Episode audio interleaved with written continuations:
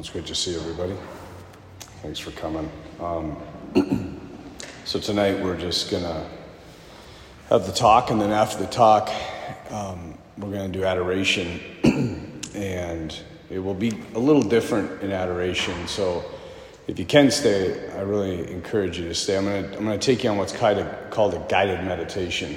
Uh, it's called composition of place, and so.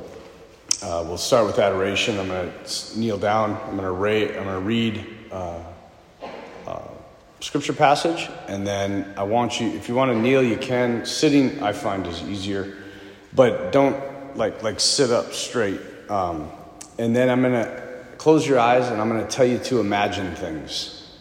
And everything I tell you to imagine, you just listen to my voice, and you, and I'm going to guide you through the actual scripture passage there's going to be times where I'm going to pause for what we call contemplative prayer. And it doesn't, maybe takes 15 minutes at the most, and that will be kind of our adoration time. But I really invite you to enter into it. Uh, the imagination is one of the things that is given to human beings, as far as we know, it really isn't given to any other creature. And we use our imaginations for all types of crazy things, stupid things most of the times. But they were meant to be used in prayer as well. And it's a, it was a type of prayer that was just kind of developed by St. Ignatius of Loyola, and I've found extremely fruitful. So, one of the things I said before when I got here is that I would teach you how to pray. Um, and so, this is going to be one of those teaching moments, hopefully, where you can experience uh, what we call composition of place. The plague of human souls, I am convinced more and more, is mediocrity. It's just getting by, surviving. And we see this, we don't see it so much when we're young. We have these, these, these great, huge desires, and then we kind of get into life and we kind of just level off. It's like we lose that fire, we lose that imagination, we lose the desires, and we just settle in. And we just got, you know, you just got to get used to it. And I'm nothing, nothing will kill joy faster in your life, in your marriage, in your family than just settling. Than just saying, I guess this is the way things are going to be and I have to accept it. It is the greatest danger to the human soul. And I'm here tonight more than anything to call you out of mediocrity and into joy. And for the record, and I hope you always experience this, those of you that are parishioners, even when I'm yelling, and I yell a lot, that, that I'm not yelling at you. I'm, I'm, I'm excited and I want you to experience the th- same things that I experience. It's not that I don't think you don't pray, it's not that I don't think you don't do good works. The, the title of the series for this parish mission is Made for More. That's my job is to call you to more. That's what Jesus does day in and day out. He just simply keeps calling us to more. You're never going to reach a place in your life where you've plateaued. Right? I've said that before and you just get to like, "Oh, I guess I've gotten as far as I can get and that's as good as I can get." God is never going to be satisfied until you're with him forever. C.S. Lewis said it best. He said, God is easy to please, but almost impossible to satisfy. He's pleased with any little thing you do, no matter how, eh, giving up candy. Maybe that's huge for some of you. But giving up candy could be just a little thing, but he's pleased with every little thing you do. But he is never going to be satisfied. Ever. God is an infinite God. You can't satisfy him. But you can move more and more and more towards Him. And the closer you get to Him, the more life begins to open up. I once read a book, and the line, and it is stuck with me. It's been, I don't know, 15 years now. The line was The battle in your life is against your joy. It is the thing that the devil's trying to take from you, it's what he doesn't want you to have. And joy is not, is what drove the first Christians to be Christians, even though it was a death sentence. They saw these people that had something that was different. Like they, they saw it and they wanted it.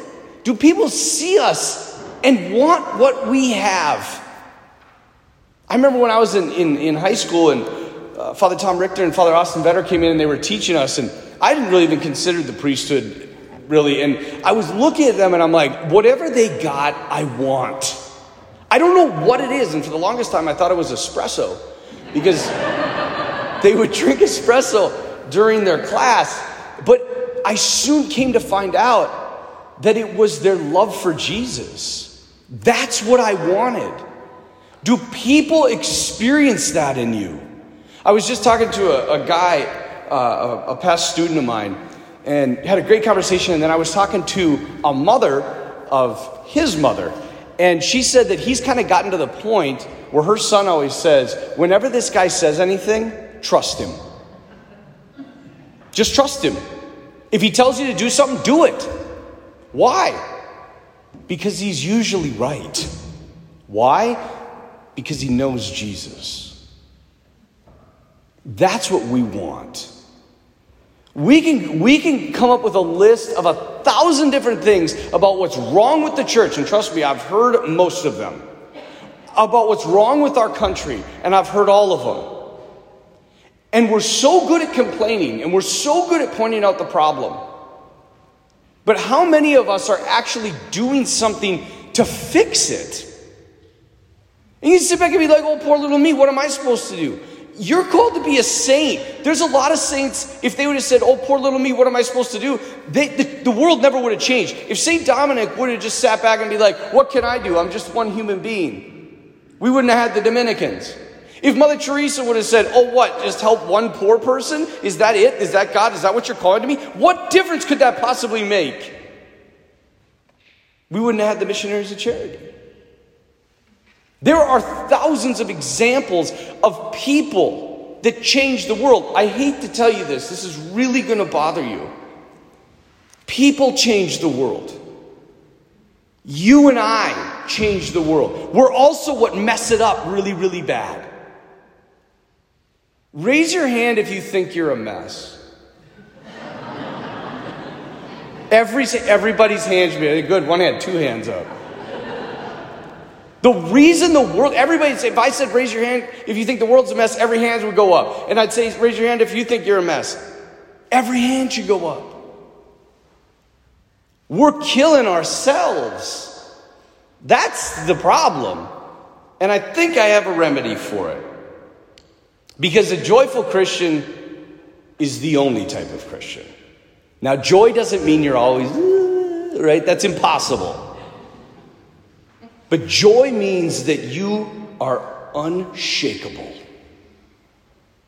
No matter what happens, you're always focused on the good because you know the ultimate good. And you know that the ultimate good is going to have the final say. I remember watching this uh, audience with Pope Francis and uh, he was sitting there and he was reading you know he had he had a sheet he was reading and you know sometimes he goes off the cuff which is not good for a pope but sometimes they do that and he was like he was sitting there and he was like there's no such thing as a gloomy christian and then he paused and he's like that's right like like he read his own thing and then had this moment of like oh my gosh that's true there is no such thing as a gloomy, gloomy Christian.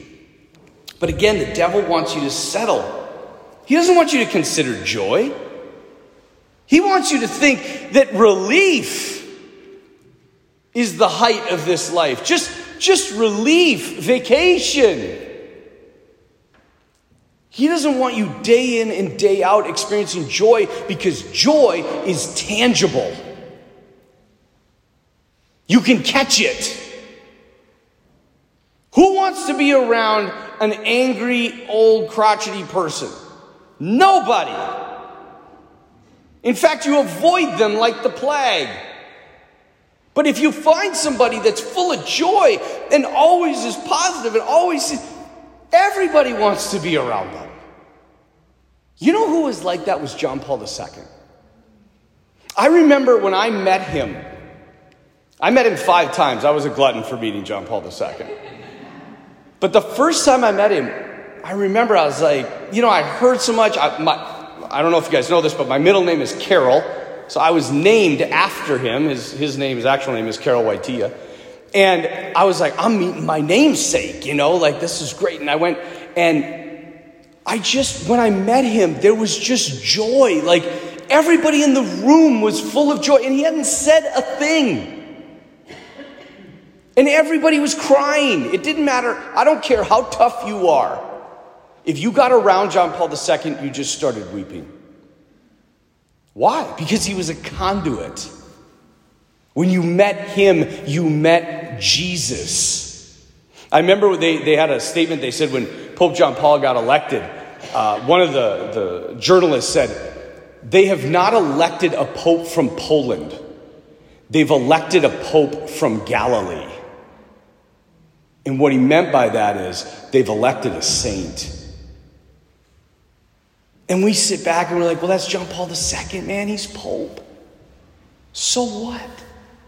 He wasn't always Pope. And in fact, if you follow his life, it was awful. It was awful. And somehow, under the regime of Nazism, losing his parents at a young age, he got run over by a truck. Any been run over by a truck?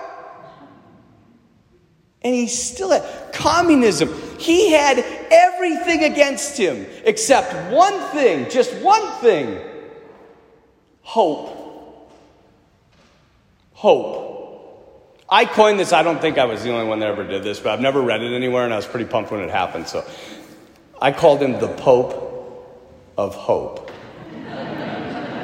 How about that? That's like my one claim to fame. It's the only original thing I've ever come up with. It's probably in some book somewhere. But anyway, I think I came up with it. Hope. If there is anything right now that is needed in this world, it's hope. Because without hope, you have nothing. But with hope, John Paul II looks at communism and he says, This is a joke. if people just believed, this would shatter. And so, what did he do? He went and they were going to give him three days. The communists were going to give him three days. But he wanted it over the feast of St. Wenceslas. And they said, No way. The patron saint of Poland, no way we're giving him that. We'll give him nine days at some other point. And that was their biggest mistake. Nine days he was in Poland, and all he did was travel around and tell them, You are God's children. And no matter what regime is in power, nothing can take that away from you. And if you believe that your leader is not in Russia, your leader is not in Germany, your leader is in eternity. And if you stand up for what he stood for, you will crush this regime. And you know what? They did. Did people die? Yeah, people died. I hate to tell you this, but for good things to happen, sometimes people have to die. And that's a terrible thing. And more than that, suffering has to occur. A lot of suffering. I've learned this more and more and more the longer I'm a priest. There is no, this is the beauty of Christianity. There is no resurrection without a crucifixion. There is, if you have something that's dead, you have to suffer and die to make it live again. Our country's dead. And literally, we have to suffer and die to raise it to life again. And you only, I hate, again, I hate to give this, you only have one life. That's it. There's this church in Rome, it's called the Bone Church. I don't know if you guys have been to Rome, if you get to see it, it's a really fascinating church. It's not really a church, it's like, it's underground, and it's like four different chapels they found, when they were excavating underneath this church, they found the bones of 5,000 Capuchin monks. So it was a huge graveyard. And some weirdo got a great idea that he should take all of these bones and create four chapels. And when you walk through these chapels, the walls are bones, the chandeliers are rib cages vertebrae. The statues are the monks. And they're sitting there, and you can see their skeleton hands sticking out and their habits over their heads. And to tell you what, at first it's a little creepy. But then you get to the final chapel, And there's four monks standing. And they have their hands folded and they're staring at you. You can see their empty eye sockets underneath the hoods. And below there's a plaque. And in Latin it says, What we are, you soon will be. And what you are, we once were. And I have never had a more ex- like pure experience of my mortality than in that moment. And I realized my time is limited, and I better make the most of it. I don't want to come before Jesus and say that, you know, I had the number one position in the Pinochle app on the iPhone. I want to come before Jesus and say, I gave everything I had for you and you alone. I sacrificed my life for you because you sacrificed your life for me. You're probably not going to like this talk. You might even think, simply think I'm out of touch with reality or even a little crazy, but that's okay. Because to be a Christian is to be a little crazy. And I'm not sure, but most of you by now think I am a little crazy, so it doesn't matter anyway. I'm not here, as, again, to chastise. I am here to encourage. So let us start with a prayer. In the name of the Father, and the Son, and the Holy Spirit. Amen. Heavenly Father, when you sent your Son into this world, you said to us rather regretfully, I have come to set fire to the world, and how I wish it were already ablaze. In the face of this, we are but small candles, illuminating ourselves, but most of the time not passing the light and the heat to others. Send forth your Spirit upon this group tonight and take that small flame in our hearts and fan it into a great fire. A fire that has passion to live for you, to die for you, to live for others, but most importantly, to know you, which is the greatest good on this earth. We ask this through the intercession of Our Lady, who knew you more intimately than anyone has ever known you, as we pray together. Hail Mary. Grace, the Lord is with thee. Blessed art thou among women, and blessed is the fruit of thy womb, Jesus. Holy Mary, Mother of God, pray for us sinners, now and at the hour of our death. Amen. Saint Joseph, patron saint of the universal church, pray for us. Father, Son, Holy Spirit. Amen. I'm going to start by asking you questions. Don't worry, you don't need to answer them, they're rhetorical, okay? But I just want to get you thinking. First question is this How much time do you spend each day in prayer? I'm not talking on your way to work, you know, listening to K Love. I'm not talking, you know, uh, walking around. And I'm talking where you really sit down, quiet your heart, and talk to Jesus. I'm not even talking devotionals. And this is all good stuff, don't get me wrong. I'm just asking you how much time do you spend in quiet prayer every single day talking to Jesus? I heard a survey recently uh, about this was Christians as a whole, and it was the average time was six and a half minutes a day. Six and a half minutes. Six and a half minutes. We can't be Christians and pray six and a half minutes a day. That's impossible. Right? Imagine if you spent six and a half minutes with your spouse every day. Maybe some of you enjoy that. I don't know. But imagine that. Imagine, like, if you said, This is my best friend. Well, how much time do you spend together each day? Six and a half minutes. How would you even have a friendship? Relationships are all about time. And again, I know I've asked this in my homilies, but Jesus asked for one thing and one thing only from his disciples. Just one thing for himself. Not for the world, not for the church, not for his mission. Just for him. And that one thing was the night before he died, he said, Would you please stay with me for one hour and pray? Would you just do that? And they didn't. They couldn't do after all he had done for them. And you know, we sit back, I think, and we see these early Christians, especially the disciples, and we're like, yeah, how could they do that? How could they run away? They spent three years with him. You know how many times I've heard people say, well, if I just saw Jesus, if I just, if I was like the apostles and with it, no, you would run away too. That's the point of the scriptures is they're trying to show us to ourselves and they're showing us deep spiritual truths about human nature. If we don't pray, we will leave him.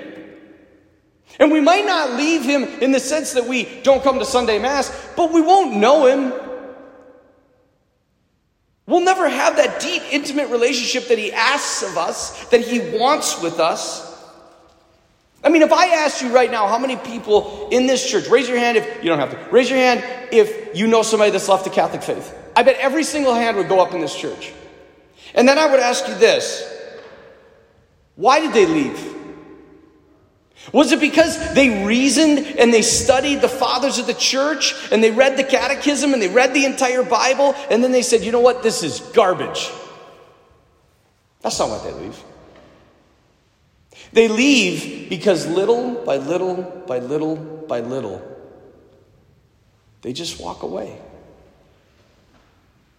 They stop going to Sunday Mass. They stop their night prayers. They stop praying before dinner. They stop reading the Bible. And then all of a sudden, they're on the side of the world. Because Jesus knew that there's a principle inside of us that if there is an evil principle inside of us, and if we don't keep it in check, it will destroy us. He knew that. That's why he came. I don't know about you, but I just find that there's so much apathy in the world right now. There's no, there's no great desires. I, I teach confirmation, good kids. But there's no great desires. None. Except to be famous. That's probably their highest desire. Make a lot of money and be famous. Which never made any sense to me because those people are the most unhappy people you'll ever see. And yet somehow that has become the pinnacle of what we do. Or, or our greatest desire is work. Or our greatest desire is hunting. Or our greatest desire is fishing. Or our greatest desire is shopping. Or our greatest it's all these things of the world. If you read in John's gospel, he says, Father, I have called them out of the world. They are your gift to me. I want them to be with me as I'm with you. If there's anything I can hammer into your heart and head, it is that Jesus wants nothing more than you. He doesn't want your talents. He doesn't want your he, he just wants you. He doesn't want your volunteering. He doesn't want, he wants your heart. And all that other stuff, in the end, will become about you if he's not part of it. And it will overtake you. And half the stuff that, a lot of the times, what gets in our way is our sin, our weaknesses. That's what got in the way of Peter. Do you, you remember after the resurrection, Peter, and they're up in Galilee, right? And, and Peter still hasn't dealt with his sin, right? When he denied Jesus three times. And so he's sitting there with the other disciples and they're not doing anything. He's like, you know what? I'm going fishing. I'm going fishing. What does a man do when he hasn't dealt with his sin? I'm going to work. I don't want to talk about it. I got to go work. So he goes and works. You know what happens that night? He catches nothing. The best fisherman in Galilee, some, some historians argue. One of the biggest businesses, Peter and, and James and John. And he doesn't catch one fish. Why? Because his heart's not in the right place. It's all messed up. He hasn't dealt with anything. And so work harder, throw him again.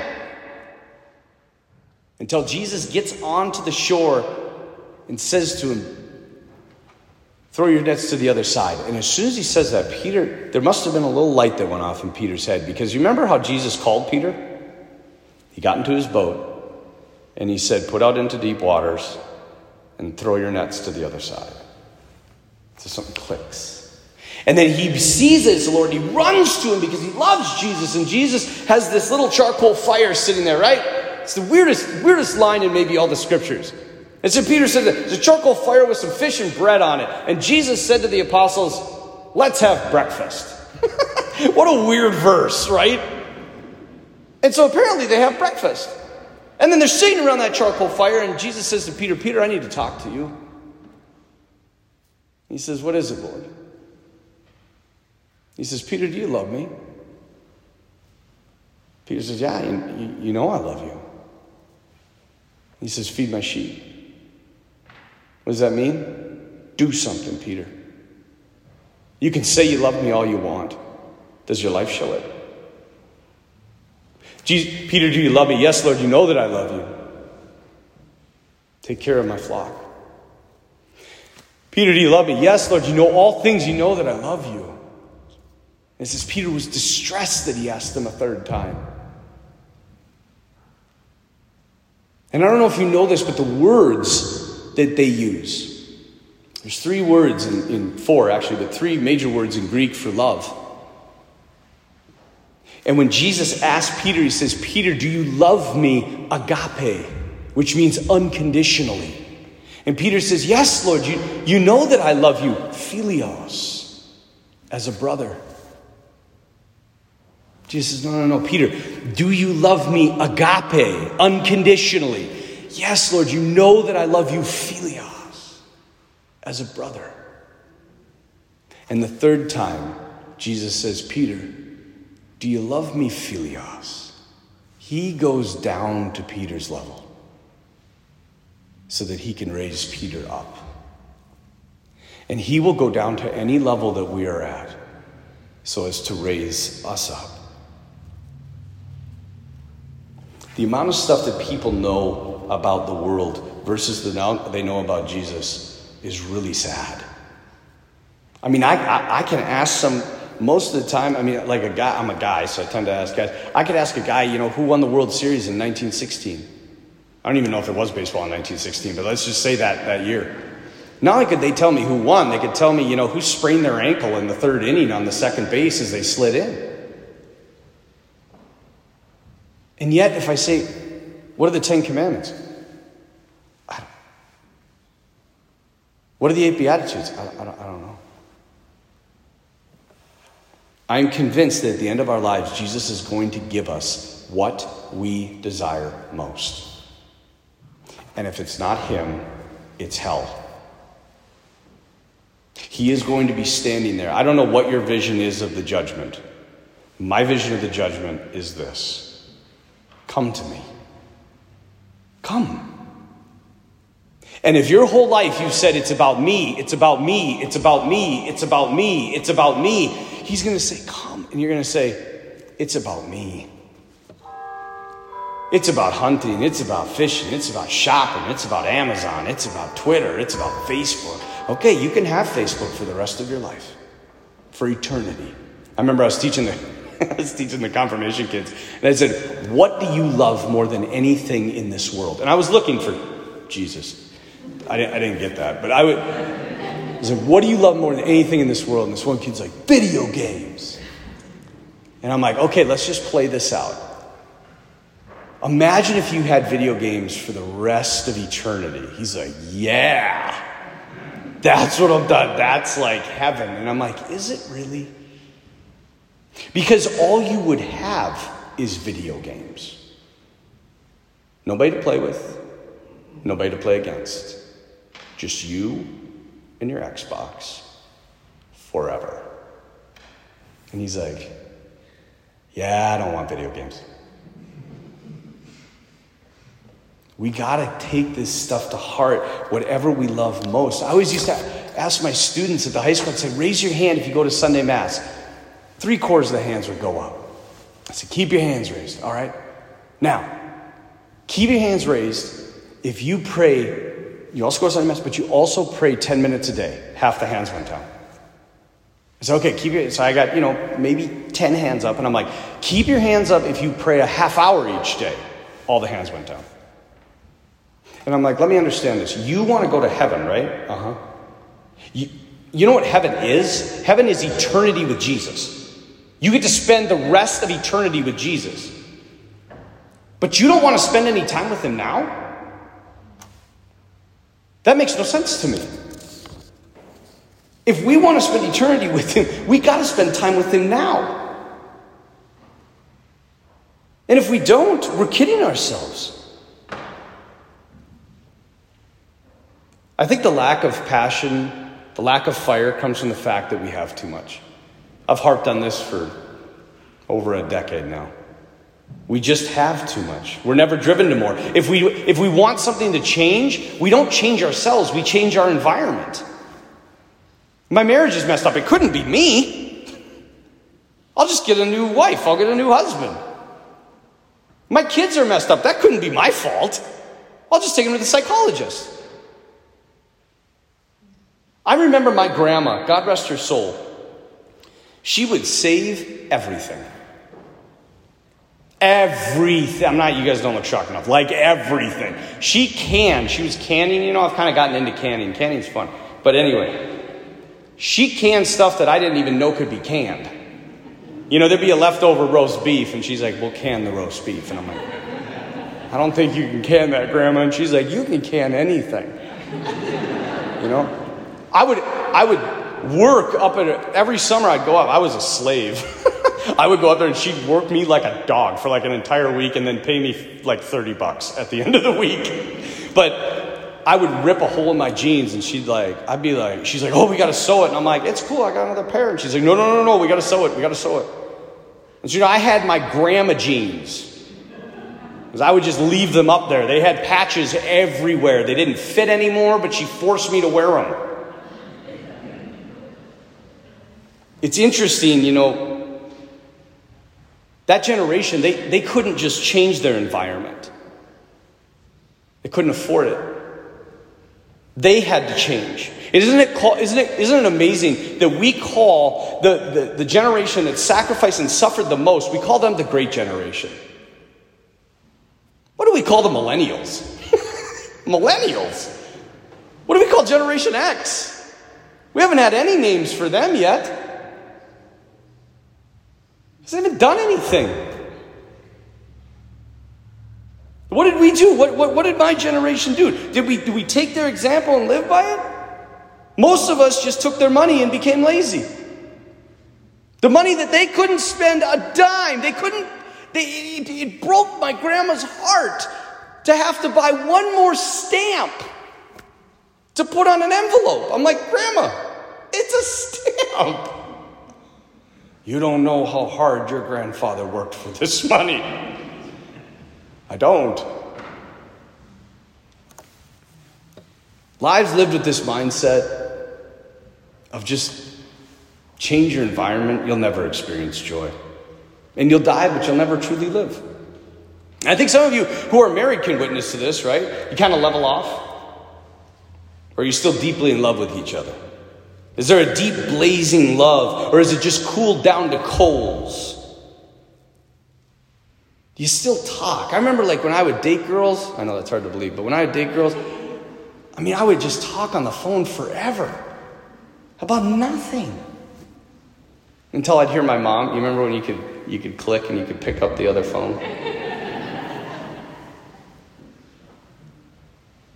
what happened? I think we get so caught up in the anxieties of life that we just we stop trying, we stop caring, we just get by. But Jesus didn't come so that you and I could survive. He came to set us on fire. He said it.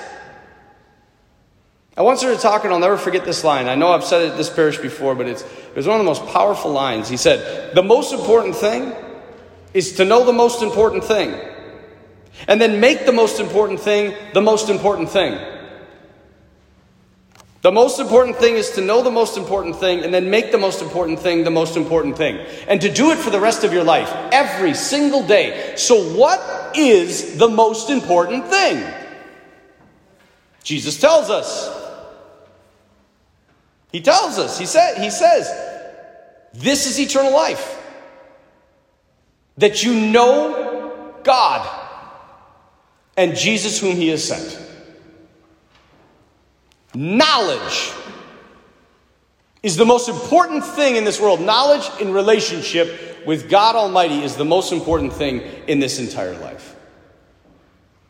But how many of us really invest in a lived relationship with Almighty God. Daily. Daily. There was a, a friend of mine, maybe I've, you've heard this story from me, but there was a friend of mine, his name was De- Deacon James Keating, and he was, he was uh, young. They had just been married about five years. And uh, him and his wife, and he was working on his doctorate. And he would get up super early and he'd be gone all day and he'd get home super late, eat something real quick, go to bed. And he said each time he did that, you know, he'd kiss his wife and he'd say, I love you, honey. And, you know, he'd go to bed and he'd wake up and kiss her goodbye. I love you, honey. And he'd leave. And he said one day he was, he was walking out, tiptoeing out. It was early in the morning. And, and he heard his, his wife, Marianne, she said, Jim? And he like turned around, shocked. And he said, Yeah. He said, I want you home today at five o'clock. And he's like, What? My, my doctorate? And he's like, Jim? Either you're here at five o'clock or I'm not. And he said, and I was a little afraid of my wife, so I decided to show up. So he showed up and he said, he sat at this table, and there was a seven and seven, that was his favorite cocktail, and a bowl of pretzels. And they sat there, and she said, We're going to talk for an hour. And he's like, An hour? And she's like, Yeah, an hour. And he said, She just talked, just blah, blah, blah, blah, blah, blah, blah. He's like, He said, I, I, don't even remember what she said because I didn't care. I didn't care. All I could think about is all the time I was wasting not being able to finish my doctorate, which she knew was important to me. And for 15 minutes, blah, blah, blah, blah, blah, blah, blah, blah, blah, blah, blah. And then she finally stopped and she said, Well, Jim, Jim, how was your day today? And he said, I folded my arms and I looked at her and I said, Well, I didn't get to work on my doctorate as long as I would have liked. And she said, Really? Is that it? And he said, Yeah, that's it. She said, Well, I guess we're done then. And he said, I thought you were talking for an hour. She said, I'm not going to make you talk. He's like, whatever. And he gets up and slams the chair in and walks away. And as he's walking away, she said, Jim, tomorrow, five o'clock, either you're here or I'm not. And he said, this went on for weeks. And he said, I just sat there so angry. And he said, at about week two, I ate a pretzel. And he said, in about after one month, I took a sip of my drink. And he said, after 25 years, I'm more in love with that woman than I ever could have possibly imagined. And I traveled with him, and he would still, he would, he would leave. If we're like, hey, we're gonna go get supper and a few drinks and hang out, and he's like, I'll catch up with you guys. He's like, five o'clock. And we're like, okay, Jim. and he would go and call, and he would talk. See, the beauty of Marianne, what she understood was, is that the marriage was failing because the relationship was failing. The communication was failing. And as soon as she sensed that crack, she did something about it. They have one of the most beautiful marriages I've ever seen. She's a, just a spitfire, firecracker, and he's just dorky theologian who is hilarious because he has such a dry sense of humor. One night we were sitting eating dinner, and I was like, I was like, I was like, Deacon, what do you do for hobbies? I was like, you gotta have some hobbies. I've never seen you. And, he's, and she's like, yeah, Jim, tell him what your hobbies are. and I'm like, oh boy. And he's like, I, uh, I, sh- I show dogs. I'm like, what? yeah, I, I show dogs. I'm like, you show dogs? I was like, you don't even own a dog. But just, you know, the two wacky, wackiest people that never should have got together got together. But they learned. They learned that communication is the central thing. They didn't let the anxieties, the distractions to allow them just to get by, to barely live, to barely survive. And even us priests, we get into this too. We suffer from this. You know, I mean, you you set out, you get, ordained, you get ordained, I'm like, I'm going to conquer the world, man. And then you give a bad homily and you're like, I'm a terrible priest. Or you try to do something different and people just berate you for doing it and you're just like, why even try? I'm just going to settle. I'll just, I'll just do the sacraments. I'll just be here. And if the people need me, they'll call me. That's a dead priest. Just like there's dead marriages, there's dead clergy. And what happened is, is somewhere they stopped praying. I am convinced of it. And so we have this principle inside of us, right? This evil principle. If we don't keep it in check, it will destroy us. But there is something else. And the other thing is this love quickly declines. Love quickly declines. Any one of us can see this in our lives. The things that enraptured us, that we were madly in love with, they kind of just fade away. And the world, the world capitalizes on this. This is why we have unbridled capitalism. Because they know love quickly declines. And so they know that you're going to get bored and they're going to give you something else. And then you're like, I'm just going to get that, I get that, I get that, I get that, then I'm going to be happy. And you're not. And then they say, yeah, but you know why you're happy? It's because you don't have this. Well, if I just get that, that, that, that, that, I'll be happy. No, you're not. Love quickly declines. I'll give you an example from the scriptures. Do you, you know, the ancient Israelites, I don't know if you know this, but the ancient Israelites are like, a, they're a symbol of us, right?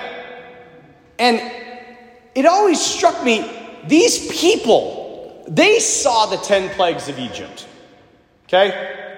You know, all, even the weird ones, you know, the darkness that covered the land, the, the frogs, that one's always kind of a funny one. You know, frogs. You ever wonder why it's frogs? You know why there's frogs all over the, the, the, land of Egypt? Because one of the Egyptian gods was a frog. It had a frog face. And so God is showing his dominion over that, that he is the one true God. But they see it all. They, they, they, they see the hail. They see the river turn to blood. They see, ultimately, they see the Red Sea split in two. I would be happy with seeing the Missouri split in two. They saw a whole sea split, water to their left, water to their right, walking on dry ground, getting to the other side, seeing the sea collapse upon the Egyptian chariots and charioteers and then they traveled to Mount Horeb, to Mount Sinai. And Moses is like, here's God's deal. He wants to be your God, and he wants you to be his people. And here's his law. And they're like, yes, we are God's people. We love God. In six weeks, in six weeks, they're drunk, having sex with each other, worshiping a golden calf. Six weeks. Love quickly declines. If you don't do anything about it, you will lose it. And if that happens in, in our worldly relationships, it surely is going to happen in our spiritual relationships. There is no doubt in my mind. Why would the soul be any different? If you think there's some easy way to get holy, to get to heaven, like some magic pill that you take, you're crazy. Pope Francis said, I love this line, he said, never trust a love that sacrifices nothing and, and never suffers. Don't trust somebody who never sacrifices and never suffers. We have to sacrifice. So, where did we go wrong? Where did we become part of the world? Jesus calls us out of the world. Why do we so desperately want to be in it? I think it's because we're afraid. And we're not afraid of our weakness, we're afraid of our greatness. I have a past student of mine who got into some pretty bad trouble and, and has been suffering a lot. And he recently went to rehab, and I've been visiting him. And in there, in this little place, when you walk in, there's a sign and on that sign is a quote. And the quote is this Our deepest fear is not that we are inadequate, Our deepest fear is that we are powerful beyond measure. It is our light, not our darkness, that frightens us most. Your playing small doesn't serve anyone. We were born to make manifest the glory of God that is within us. It's not just in some of us, it's in everyone. And as we let our own light shine, we unconsciously give our we give other people permission to do the same. As we are liberated from our fear, our presence automatically liberates others. It's not just about avoiding evil, it's about doing good. How many times in the gospel does it say, you didn't do this, you didn't do that? Remember the story of the talents? One's given 10, one's given 5, one's given 1. The one that's given 1 didn't go buy meth with it. He just didn't do anything with it. And in the parable, Jesus says, Take it from him, give it to the one with 10, and get him out of my sight. Now remember, this is the second person of the divine Trinity. This is happy, fluffy, lovey Jesus. Get him out of my sight, this worthless servant. In the book of Revelation, it says, How I wish you were either hot or cold, but because you're lukewarm, I want to vomit you out of my mouth. If there is anything that the Lord hates, it's mediocrity. It's mediocrity. He hates it. Because the mediocre person won't change. The one that's hot, doing crazy good things, he's to keep doing great, good things. She's to keep doing good things. The one that's cold, they're eventually to hit a brick wall, what we call rock bottom, and there's a chance that they're to turn back. But the lukewarm, mediocre person never changes. And then they blame everybody, everybody else for everything instead of doing anything. Avoiding evil is not enough. We've got to do good. And we've got to model it for our children daily. We can't just tell them the tank, stay away, don't do this, don't do that, don't do this, don't do that. And they're like, why? Why? I, I remember teaching in high school, and kids would always ask me, Father, is this a sin? Hey, Father, is this a sin? What are they doing? They're seeing how far they can be bad before they go to hell. I'm like, you guys, I'm dying. I'm just dying for you to say, hey, Father, is this a virtue? Hey, is, is this a virtue? Or could I do even better? When I talk with the confirmation kids, students, their, one of their favorite classes is when I talk about the devil. I can't figure that out. As if the devil is like this new thing. He's as old as Adam and Eve. The new thing is Jesus. I tell them, I say, you want to be really rebellious? You want to be countercultural? You want to push back and be kind of the, the badass, excuse me? then live your faith. Because nobody's doing that. That's countercultural. We, as a society, as a church, need to be picking up our swords picking up our guns, these are metaphors, of course, and fighting back.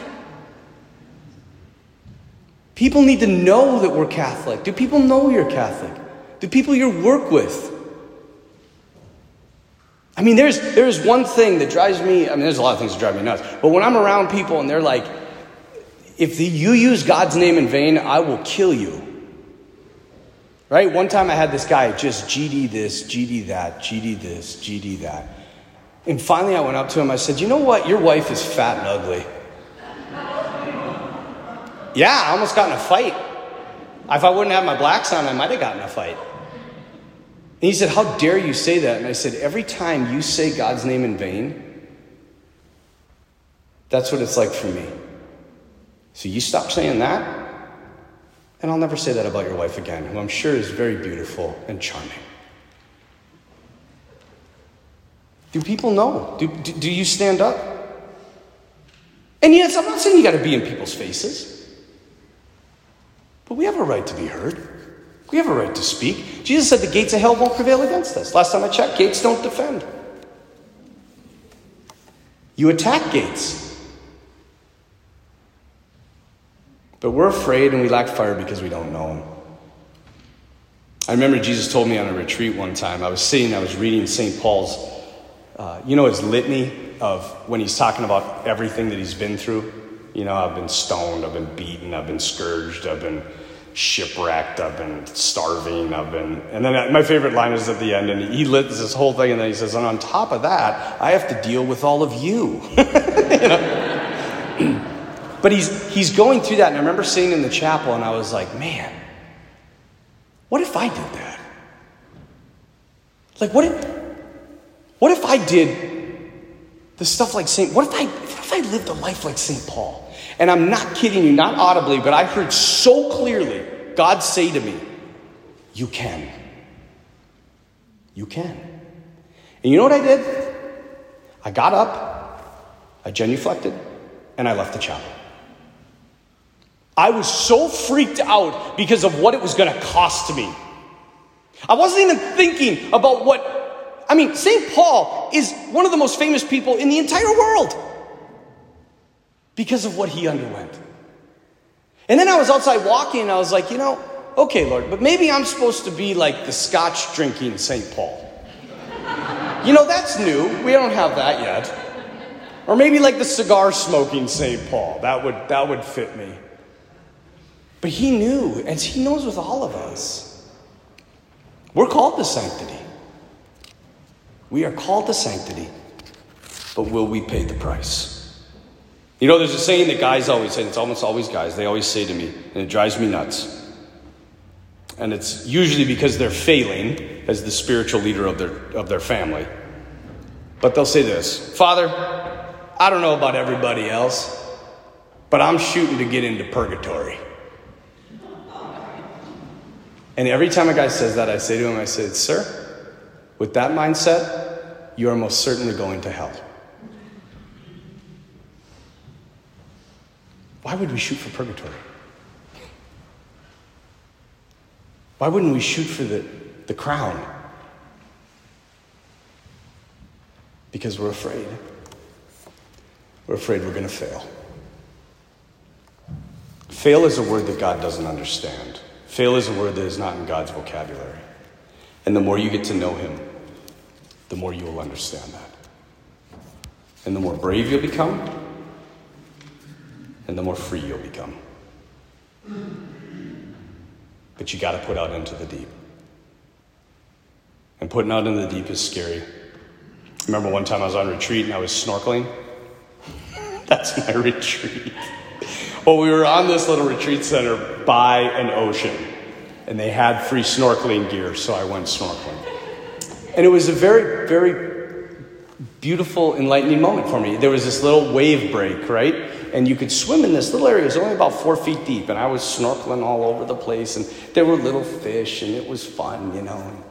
And then I stood up and I looked at the rocks.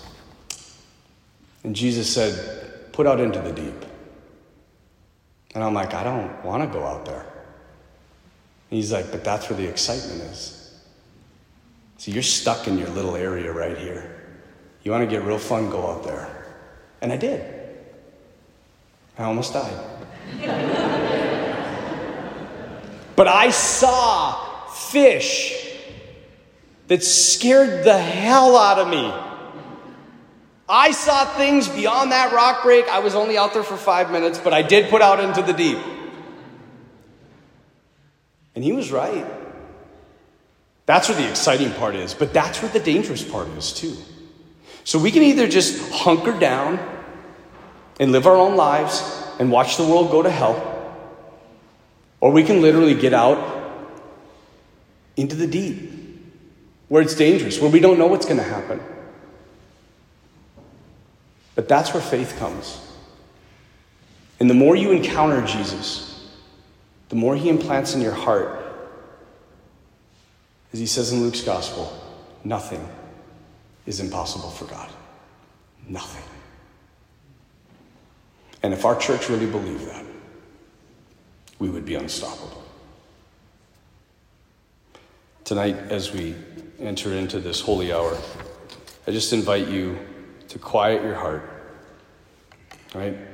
I want to give you one, just one piece of advice, if there's anything I could tell you that, because we come to these talks a lot, and we might leave and feel energized and excited, and then love quickly declines, and we go back to our own life. If there's one concrete thing I could give to you, it's this one half hour of prayer every day. Every day. With the amount of people that are in this church right now, there is no reason that St. Joseph's Church cannot have Eucharistic adoration every single day of the week. And I long for that. Because the closer people get to this, the more things start to happen. One half hour.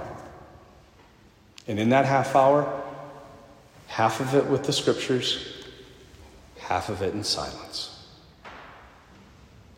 It's going to be hard at first, but it'll be worth it. And eventually you'll realize that you're not as alone as you thought you were.